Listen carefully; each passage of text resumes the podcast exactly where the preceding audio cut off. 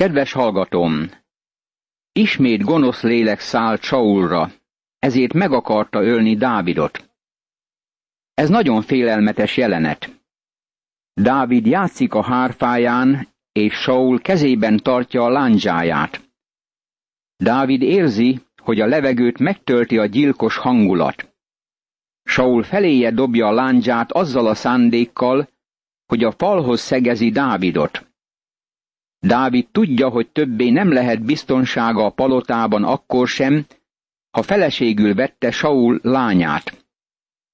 Ekkor követeket küldött Saul Dávid házához, hogy tartsák szemmel és öljék meg reggelre. De a felesége, Mikal megmondta Dávidnak, ha nem tudod megmenteni az életedet ma éjjel, holnap meg kell halnod és leeresztette Mikal Dávidot az ablakon át. Ő pedig futásnak erett és elmenekült. Ekkor fogta Mikal a házi bálványt, beletette az ágyba, kecskeszőr párnát tett a feje alá, és betakarta a ruhájával. Sámuel első könyve, 19. rész, 11., 12. és 13. vers. Itt kezdetben Mikal Dávid oldalán állt. Megmondta Dávidnak, hogy ha nem menekül el azon az éjszakán, másnap már megölik. Tudta, hogy apja nem tréfál. Ezért Dávid elmenekült a palotából, és Mikál beágyazott utána, hogy azt a látszatot keltse, hogy még mindig az ágyban fekszik. Saul tehát elküldte követeit, hogy fogják el Dávidot, de az asszony azt mondta nekik, hogy beteg. Ekkor Saul ismét elküldte a követeket, hogy nézzék meg Dávidot, és vigyék el hozzá ágyastul, hogy megölesse. Amikor a követek odamentek, kitűnt, hogy a házi bálvány volt az ágyban, és kecskeszőr párna volt a feje alatt. Ezért Saul ezt mondta Mikalnak. Miért csaltál meg így engem? Miért engedted, hogy ellenségem elmeneküljön? Mikor ezt felelte Saulnak. Ő mondta nekem, engedj el, különben megöllek.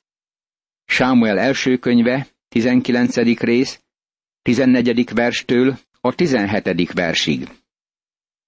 Amikor Saul rájött, hogy becsapták, magyarázatot követelt a lányától. Ő azzal ámította az apját, hogy Dávid megölte volna, ha nem engedte volna szabadon. Dávid tehát futva elmenekült, Sámuelhez ment Rámába, és elmondta neki mindazt, amit Saul tett vele. Azután Sámuellel együtt Nájódba ment, és ott tartózkodtak. Sámuel első könyve, 19. rész, 18. vers. Mivel Sámuel fölkente Dávidot királyá, az ő élete is veszélyben forgott. Saul most már nyíltan próbálta megölni Dávidot. Mostantól kezdve Dávid úgy él, mint üldözött vadállat. Milyen jövőt láthat maga előtt Dávid ebben a különös időpontban? Menekülnie kell egészen Saul haláláig. Saul tudta, hogy lánya, Mikal becsapta őt Dáviddal kapcsolatban. Tudta, hogy Jónátán és Dávid jó barátságban volt egymással. Ezért Jónátánnak nagyon óvatosnak és titoktartónak kell lennie, amikor Dáviddal beszélget. Ezért alkalmazta a nyillövéses módszert. Ezután Dávid elmenekült a ráma mellett levő nájódból. Elment, és ezt mondta Jónátánnak. Mit követtem el? Mi az én bűnöm? Mi az én védkem apáddal szemben, hogy az életemre tör? Sámuel első könyve, 20. rész, első vers. Dávid föltette a kérdést, mit cselekedtem? Dávid sohasem ártott Saulnak. Valójában segítette őt harcaiban. De Saul nem volt igazán király sohasem. Isten tudta, hogy nem méltó a királyságra, és nem Isten választotta őt erre a tisztségre. Az emberek akartak királyt, és Sault királyuká választották. Isten megadta kérésüket, és mint Mózes idejében, ösztövérséget küldött a lelkükre. A pusztában Izrael gyermekei húst akartak, és Isten elárasztotta őket fűrjekkel. Megadta nekik, amit akartak, de nyilvánvalóvá lett, hogy nem bíztak Istenben. Ha bíztak volna az Úrban, akkor megelégedtek volna a mannával, és nem kiáltoztak volna a hús után, és örömet meg békességet találtak volna. Ma sok keresztény meg akarja előzni az urat, és ezt meg azt, meg másik királyt kér magának. Nem kész megnyugodni Istenben, hogy ő vigye véghez akaratát az életükben. Sokszor, amikor megadja kérésünket, ezt mondjuk. Nem csodálatos, hogy válaszol kérésemre? Nem mindig. Néha olyat kérünk tőle, amit ugyan megad nekünk, de rájövünk, hogy a legrosszabb történt velünk. Egy gazdag ember mondta, hogy elveszítette fiát. Így szólt. A legnagyobb hibát akkor követtem el, amikor minden kívánságát teljesítettem. Néha, amikor ragaszkodunk valamihez, akkor Isten megadja nekünk, amiért könyörögtünk, de a következmény lelkünk megszegényedése. Ez történt Izrael gyermekeivel is, akik Sault akarták királyukká választani. Bizonyára ez problémát okozott az egész népnek. Dávid is bajba kerül. Nem érti, hogy Saul miért vette üldözőbe. Ő azt felelte neki, semmiképpen sem fogsz meghalni, hiszen nem tesz apám semmit sem, amit föl ne tárna előttem. Miért titkolná el apám előlem éppen ezt a dolgot? Az nem lehet. Jónátán megmondja Dávidnak, hogy ha apja újból megölését tervezi, akkor ő hamarosan megtudja. De Dávid meg is esküdött, és ezt mondta. Jól tudja apád, hogy te jó indulattal vagy hozzám, ezért azt gondolta, ne tudja meg ezt Jónátán, mert elszomorodik. De az élő úrra és a te életedre mondom, hogy csak egy lépés választ el a haláltól. Sámuel első könyve, 20. rész, harmadik vers. Milyen nyilatkozat ez? Csak egy lépés van köztem és a halál között. Ez nem csak Dávid életében volt így, hanem így van ez velünk is manapság. Amikor autóval utazunk a városok utcáin, vagy az ország főútjain, akkor mindig egy lépésnyire vagyunk a haláltól. Ézsaiás mondta, hogy csak egy szép dobbanásnyira van tőlünk a halál. A halál bármelyik pillanatban jöhet. Vajon megváltást nyertünk már? Vagyis bízunk az Úr Jézus Krisztusban, mint megváltónkban, hogy bármikor meghalnánk is, befogadna minket Isten jelenlétébe? Hadd figyelmeztesselek, hogy ne halogasd elfogadni Krisztust, mint uradat és megváltódat. Jónátán így felel Dávidnak. Amit csak kívánsz, megteszem érted. Sámuel első könyve, 20. rész, negyedik vers. Jónátán igazi barátja volt Dávidnak. Csodálatos, amikor valakinek ilyen barátja van. A példaveszédek könyve 18. részének 24. verse mondja. Van ember, aki bajba juttatja embertársát, de van olyan barát, aki ragaszkodóbb a testvérnél. A testvérünk néha elhagyhat minket, de a barátunk szorosabban ragaszkodik hozzánk, mint a testvérünk. Azt mondják, hogy a barát a bajok idejére születik. Amikor Dávid bajba került, Jónátán igazi barátjának bizonyult. Bármit megtett volna Dávid megvédése érdekében. Azután Dávid ezt mondta Jónátánnak. Nézd, holnap új hold lesz, és nekem az étkezésnél ott kellene ülnöm a király mellett. Engedj el engem, hadd rejtőzzem el a mezőn holnap után estig. Sámuel első könyve, 20. rész, 5. vers. Dávidra számítottak a palotában, hogy odaérkezik ebédidőre, de félt oda menni. ehelyett engedélyt kért Jónátántól, hogy eltűnhessen három napra. Ha nagyon kérdezősködik utánam apád, ezt mond. Engedélyt kért tőlem Dávid, hogy hazaszaladhasson a városába, Betlehembe, mert egész nemzetsége most tartja az évenkénti áldozati lakomát.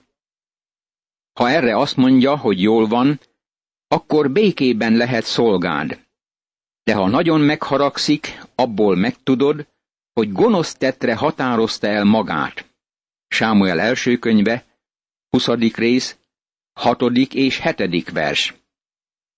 Dávid ezen az úton értesült arról, hogy Saul mit tervez vele szemben. De Jónátán ezt felelte, semmiképpen sem. Ha biztosan megtudom, hogy elhatározta apám, hogy végrehajtja rajtad ezt a gonosz tettet, akkor megmondom neked. Dávid megkérdezte Jónátánt, ki mondja meg nekem, ha keményen válaszol apád? Jónátán így felelt Dávidnak, jöjj, menjünk ki a mezőre. És kimentek mindketten a mezőre. Akkor ezt mondta Jónátán Dávidnak, az Úrra, Izrael istenére fogadom, hogy holnap vagy holnap után ilyenkorra kipuhatolom apámtól, jó akarattal van-e Dávid iránt, és ha nem, akkor elküldök valakit hozzád, és megüzenem neked. Úgy segítse meg az úr Jónátánt most és ezután is, hogy megüzenem neked, ha apám gonoszságot tervez ellened. Akkor elengedlek, menj el békével. Legyen veled az úr, ahogyan apámmal volt. Ha életben maradok, bánj velem az Úr szeretetével, de ha meghalok, ne von meg soha szeretetedet az én házam népétől akkor sem, amikor az Úr kiírtja Dávid valamennyi ellenségét a föld színéről. Így kötött Jónátán szövetséget Dávid házával, tudva, hogy Dávid ellenségein bosszút fog állni az Úr. Jónátán ismét megeskedte Dávidot, hogy szeretni fogja őt, mert ő is egész lelkével szerette Dávidot. Sámuel első könyve, 20. rész, 9. verstől a 17. versig. Jónátán rájött, hogy Dávid, az ő sógora, valószínűleg trónra jut Saul után. Ezért megkérte őt, hogy amikor Dávid hatalomra jut, akkor se feledkezzék meg házával való kapcsolatáról. Terveket készítettek arra, hogy ez a két barát miként lépjen kapcsolatba. Jónátán figyelik, hogy vajon nem közeledik-e Dávidhoz, ezért végtelen óvatossá lett. Jónátán azt tervezte, hogy majd célba lő nyilával. Semmilyen gyanút sem támasztott azzal, hogy nyilazott, mert harcos volt. Dávid elrejtőzött a mezőn. Jónátán kimegy a mezőre fegyverhordozójával, és nyilazást gyakorol. Ha túllövi a nyilat Dávidon, akkor ez azt jelenti, hogy gonosz szándékot tervezett el ellene az apja, és menekülnie kell. Ha a nyíl közelebb esik le Dávidhoz, ahelyett, hogy túlrepülne rajta, akkor tudja, hogy biztonságosan visszatérhet. A harmadik napon Jónátán kiment a mezőre a nyilával. Ott semmiképpen sem tudhatta volna meg Saul, hogy a fia meg akarja menteni Dávidot valamilyen üzenettel. A Saullal kapcsolatos hírek nem voltak kedvezőek. Saul világossá tette, hogy meg akarja ölni Dávidot. A nyíl fölrepült a levegőbe, és tőle távolra esett.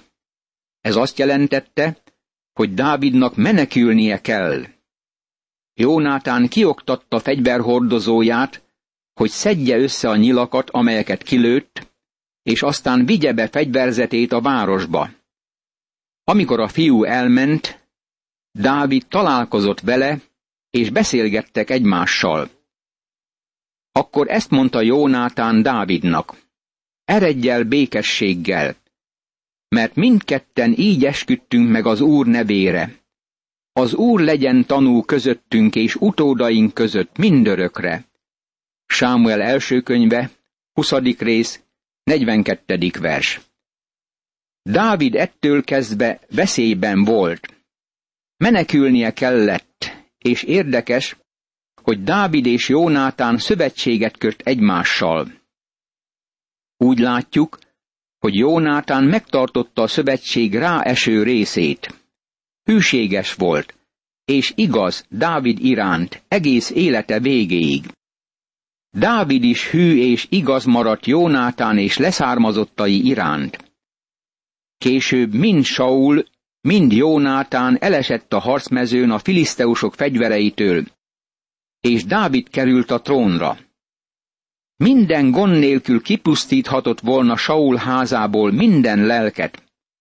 Ez azt jelenti, hogy ha Jónátánnak volt egy fia, azt is meg kellett volna ölnie. A valóság azonban az, hogy Jónátánnak tényleg volt egy fia. Majd később találkozunk vele a történet folyamán. Méfibósetnek hívták, és nyomorék volt. Amikor Sault és Jónátánt megölték a harcban, egy szolga vitte magával a fiút és elrejtette. De Dávid is megtartja a szövetség ráeső kötelezettségét. Dávid rátalált a fiúra, bevitte a palotájába, és asztalához ültette, táplálta őt és gondoskodott róla. Miért? Azért, mert meg akarta tartani Jónátánnal kötött szövetségét, hiszen barátja is irgalmasságot gyakorolt iránta, míg életben volt. Később majd részletekbe bocsátkozom e témával kapcsolatban, de most hadd hívjam fel figyelmedet e történet csodás jelentésére. Dávid bemutatta kedvességét Méfibóset iránt, mert szerette Jónátánt. Isten bemutatta irgalmasságát irántunk az Úr Jézus Krisztusért. Nem azért, akik voltunk, vagy amit tettünk, hanem Krisztusért váltott meg minket. Üdvösségünk Krisztus érdemén nyugszik, és azon, amit értünk tett. Mert Isten úgy szerette a világot, hogy egyszülött fiát adta, hogy aki hisz benne, el ne vesszen, hanem örök élete legyen. János evangéliuma, harmadik rész, tizenhatodik vers. Mivel az ő fia meghalt értünk, ezért Isten irgalmát terjeszti ránk Jézus Krisztus nevében. Miután Dávid és Jónátán beszélgetett egymással, Jónátán visszatért a palotába. Azt hiszem nagyon szomorú volt, mert tudta, hogy apja eltökélt szándéka az, hogy megölje szeretett barátját. Dávid Ahimelek paphoz ment Nóbba. Ahimelek megrettenve ment Dávid elé, és ezt kérdezte. Miért vagy egyedül, és miért nincs veled senki? Sámuel első könyve, 21. rész, második vers. Dávid nagyon egyedül van, amint menekül Saul elől. Fiatal társai természetesen vele vannak, ezért ebből a szempontból nincs egyedül. Dávid ezt felelte Ahimelek papnak. A király parancsolt nekem valamit, és azt mondta, hogy senki se tudjon meg semmit arról, amiért elküldött, és amit parancsolt nekem. A legényeket pedig más helyre rendeltem. Most azért mi van kéznél? Adj nekem öt kenyeret, vagy ami éppen akad. A pap ezt felelte Dávidnak. Közönséges kenyér nincs nálam, van azonban szent kenyér, de csak akkor, ha a legények megtartóztatták magukat az asszonytól. Sámuel első könyve, 21. rész, harmadik, negyedik és ötödik vers. A Szentírásnak ebben a szakaszában az tükröződik, hogy csak kenyeret helyeztek a szent kenyerek asztalára, amit egyedül a papok ehettek meg bizonyos időpontban, a kenyerek lecserélésekor szombatnapokon. Dávid pedig ezt válaszolta a papnak. Valóban el volt tiltva tőlünk az asszony egy idő óta. Amikor elindultam, szent volt a legények teste. Ez az út közönséges ugyan, de ők testükben szentek. Ekkor odaadta neki a pap a szent kenyereket, mert nem volt ott más, csak áldozati kenyér, amit elszoktak venni az úr színe elől, és frissen sült kenyeret tettek oda, ha amaszt elvették. Sámuel első könyve, 21. rész, 6. és 7. vers. Jól lehet, Izrael Istentől kapta vallását, és ezt a kenyeret vallásos célokra szentelték, voltak jelen éhes emberek, akiknek ennivaló kellett. A kenyér általános élvezeti cikk, ha nem kellett volna éheseket jól lakatni vele. Ezt mondta Dávid éppen. Amikor Dávidnak és embereinek adták a kenyeret, a papok megszekték a törvény betűit, de nem a törvény szellemét. Emlékszünk rá, hogy a farizeusok azt állították, hogy az Úr Jézus megszegte a törvényt, amit ő sohasem tett. Az Úr elutasította vágyjaikat, amikor éppen Dávid életének erre az esetére utalt. A Márk evangélium a második részének 23. versétől a 28. verséig terjedő szakasz ezt mondja nekünk. És történt, hogy Jézus szombatnapon gabonaföldeken ment át, és tanítványai útközben tépdesni kezdték a kalászokat. A farizeusok így szóltak hozzá. Nézd, miért tesznek szombaton olyat, amit nem szabad? Erre ő ezt kérdezte tőlük. Sohasem olvastátok, mit tett Dávid, amikor szükséget szenvedett, ő is, meg azok is, akik vele voltak. Bement az Isten házába, Abjátár főpap idején, és megette a szent kenyereket, amelyeket nem szabad megenni másnak, csak a papoknak, és azoknak is adott, akik vele voltak. Majd hozzátette Jézus, a szombat lett az emberért, nem az ember a szombatért, tehát az emberfia ura a szombatnak is. Azon a napon ebben kijelentette az Úr, ha Dávid megtehette, és teljesen jogos volt megtennie, akkor itt nagyobb van Dávidnál, és ő is megteheti. Dávid evett a szentkenyerekből, mert éhes volt. Krisztus azt mondja, hogy az emberi szükséglet felülmúlja a szertartási törvényeket. Imádkozzunk! Mennyei édesatyám, hálát adok neked ezért a történetért, amelyre hivatkozott az Úr Jézus Krisztus, és amely alapján magyarázta, hogy a jótékonyság, a szeretet törvénye fölülmúlja a szertartási törvényeket. Segíts, hogy Jézus szemével tekintsem az élet kérdéseit, és mindig segítsek ott, ahol lehetőségem nyílik rá. Ámen.